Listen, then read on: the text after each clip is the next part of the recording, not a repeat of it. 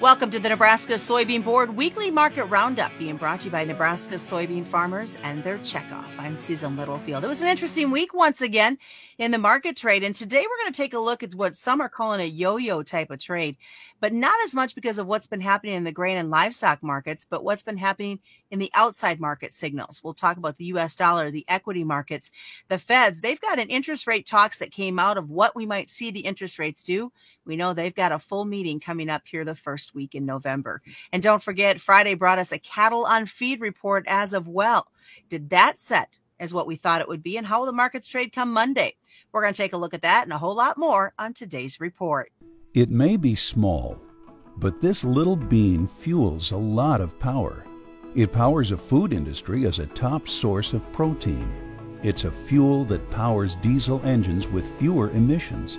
It powers a state economy and bottom lines, and it powers the rest of the world as a top Nebraska export. Yeah, it may be small, but we're finding more ways for this little bean to power Nebraska. And welcome back once again. As you can see, Kyle Bumstead joins us once again. He is with Allendale, and we'd like to welcome to the program for the first time Brian Doherty. Brian is with Total Farm Marketing. And, and gentlemen, I've had a couple different commodity folks kind of call this a yo yo week, and maybe not as much because of way we saw the influence inside the ag markets, but it was all those outside market influences that were weighing in. So, Brian, I'd like to start with you and kind of get your thoughts because we had this discussion between the three of us uh, before we even started this program about market signals, the US dollar. There's some interesting factors being weighed in. Well, there are. And so we'll start kind of big picture. Uh, the dollar, as it goes up in value, makes U.S. products, uh, all else being equal, more expensive. So when we see the dollar move upward, as we have all year, the trend of the dollar remains higher, and that puts a damper on exports. And we've seen slow export activity but in recent weeks, the dollar has given some uh, has provided some really strong signals that it may be peaking. We call these reversals on the charts. Uh, in fact, they're called bearish key reversals, in which the daily range is much larger than the previous day in a lower close and at the top of a trend. So it could be signaling that long term, the dollar is beginning to level off. The expectation is that interest rates may be leveling off. And there was some talk today uh, from from members of the Fed that while while there will be interest rate hikes, they'll be minimal or less than what maybe people were thinking about even this morning. So consequently, the dollar took a big drop, and the equity market really responded. It's responded now twice here in the last month with big reversals, double bottom on the charts, big gains. As we talk, we're over 800 points higher in the Dow Jones today.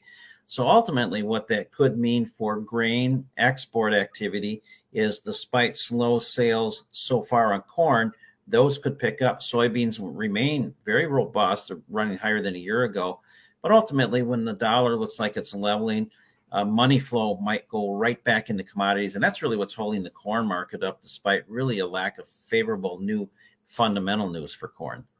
Well, Kyle, you were talking about it too, and the fact that you had seen some of those early Fed talks talking about, yeah, we were going to see an interest rate hike, but maybe not as bad as what they had earlier predicted.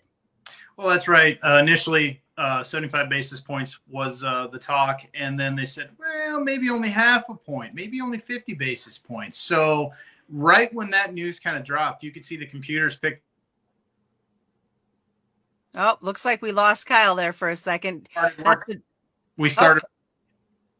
We started working higher uh, once we uh, once we saw the computers pick up uh, that that headline there, and uh, we've definitely looks like we're going to close out the week on a strong note on some of these equity markets. So that maybe is easing some of the fear. While it's still hawkish, the trade kind of took it as kind of dovish here, uh, as far as only 50 basis points hike. So I want to ask both of you, and since Kyle, you're up on the screen first, when we look at all this Fed talk, I mean, we're so used to it seeing that outside influence to everything else, our retirement, every, all that different equities. But looking at it from an agricultural perspective, these upcoming Fed talks, once again, how heavy does it weigh on the trade? I think it, it weighs heavily on uh, more more heavily on the producer. I think as far as planning and marketing wise than it does the trade actually. And I mean, obviously, borrowing money to, to buy commodities, yes, there there is that aspect too. But the the the dollar, you know, rolling over here and going down is going to help our uh, export cases. Brian uh, talked about, but I really think it's going to uh, shock some producers here when we start to look at renegotiating interest, uh, interest on short-term livestock loans, i.e., backgrounders, uh, even live cattle. You know, you're talking twelve hundred dollars a head for some of these five-weight calves, and and there are some cases where interest is getting up into the uh, seven and a half. I've heard as high as low tens uh, 10, 10 and a half percent interest on some of these. It just depends on what, what you have for a borrowing base and, and what you have for collateral and whatnot. But I think that's really going to uh, shock some producers here once we get to the first year and those negotiations start to roll around with the lenders. Brian, what are you thinking and, and how this is all going to add to, to the conversations you're having with some of your clients? Well, this is how it adds to it as well. Um, it, let's say a corn producer, soybean producer right now, they've seen so many different things happen over the last year, so many different variables. But when they look, and it's not a bad year. Now, maybe yield is down in some areas and they had to struggle to find fertilizer and inputs and those things. But when they look ahead, those deferred contract prices just aren't attractive right now. So from our perspective, last year the market told farmers hang on to inventory. You not only got a price hike, but you also had strong basis improvement. So producers are hanging on to inventory. I, I think once once it goes in the bin, it's going to be tight to get that out unless you get a big bump in basis, higher prices, or both. And part of that decision making by the producer is looking ahead toward inputs for next year. And with interest rates going up, they're not sure where they sit for next year. So right now they want to kind of keep their powder dry on what they have in the bin, sort of that asset holding, uh, before they get too aggressive looking to sell. Who would think that 625 December corn in the harvest of one year isn't really that attractive? But it's really not that attractive, and interest rate is just part of that equation of overall expenditures that producers are kind of frozen with right now. They just don't want to make decisions out that far. Well, as we continue here at the Nebraska Soybean Board Weekly Market Roundup, you you talk about uh, the the cost and putting things in the bin.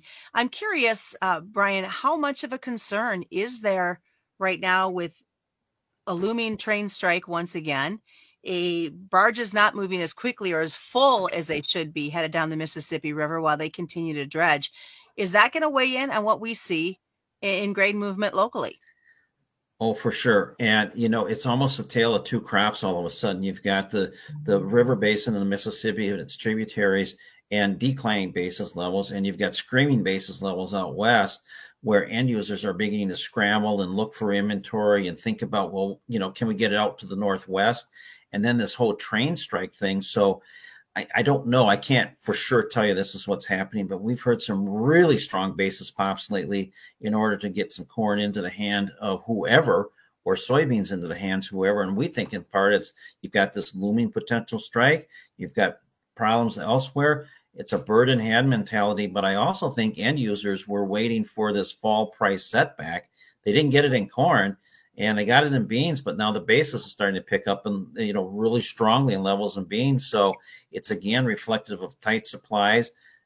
I'm going to call it ample farm storage, at least at this stage of the game, and farmers not aggressively selling extra inventories. We've heard some really, you know and I did hear this this week a couple of times, some really good basis pops for farmers who are harvesting good crops, and they are letting it go out of the field, not in storage. But I think that's more the exception than than probably the rule right now. Kyle, I noticed you were shaking your head in agreement with what Brian was just talking about. Well, that's right. And uh, when we look at it from a commercial perspective, we've got December corn trading a uh, quarter to a half cent over July as we go home on this Friday. And uh, that says to me, and it says to the market saying that I want your corn now. I want your corn now. I, I, I don't care. I want it now. And with the basis uh, that we've seen appreciate as well, too, it's kind of a double gift here right now. You don't have to put it in the bin. They want it now. So there may be some opportunities out there in those deferred months here on a setback to maybe reown some of those bushels out there uh, in July because December corn is worth more than July corn right now. And most of that basis pushes came uh, pretty well, I would say, west of Interstate 35 uh, in Iowa, Minnesota. That's kind of the dividing line there uh, because most of this gets railed to either the PNW or it goes to the Southwest or it goes to the you know Panhandle of Texas and Oklahoma. Kansas goes for the for the cattle feeding or it goes to Mexico from this area.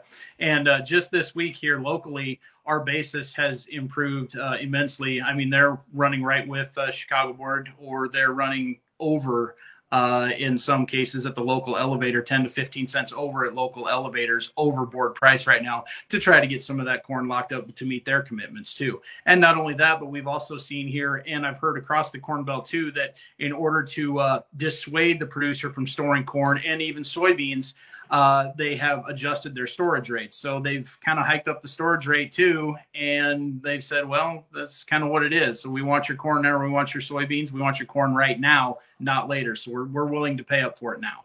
All right, you're talking grain, which obviously makes me turn to this cattle on feed report that came out on a Friday afternoon. Any surprises? Uh, not really, Susan. It was kind of uh, as traded expected here. Uh, the on feed came in at 99.1%. The uh, placements at 96.2. The estimate there was 96.3. We didn't really miss it this time uh, like we have in the past year. And the marketing's at 104. And we already kind of have that data as far as marketings go. We have been aggressively marketing cattle here. Uh, this week here in particular, new contract highs here. We went home today, new contract highs here in the December live cattle. Some of these deferred months did make new contract highs as well. So, uh, feeder cattle side of things, though, we did get in some technical resistance here. We got to a nice downtrend line here that we started back in uh, the middle of August, and that met up with the highs in the middle of September. So, the question I have going home today with uh, the market still bear spread somewhat here, both the feeders and the live cattle, did we put in a short term top here? On we on the verge of a short term top here on the future side of things? Now, cash has made leaps and bounds here this week uh, as far as the live cattle situation. And the feeder cattle really need to start picking it up there because we've got October expiration coming up here this week with an index sitting right just under 173 and October board sitting at 175 and a quarter and looking out to January over 180. So some point in time, these feeders, the, the, the cash in the future is going to have to line up here. All right. Well, this show went way too fast. I have a whole list of other questions. We'll have to do it in another segment. Thanks, both of you, for joining us today. And we want to remind folks commodity futures and options involve a substantial risk of loss, not suitable to all investors.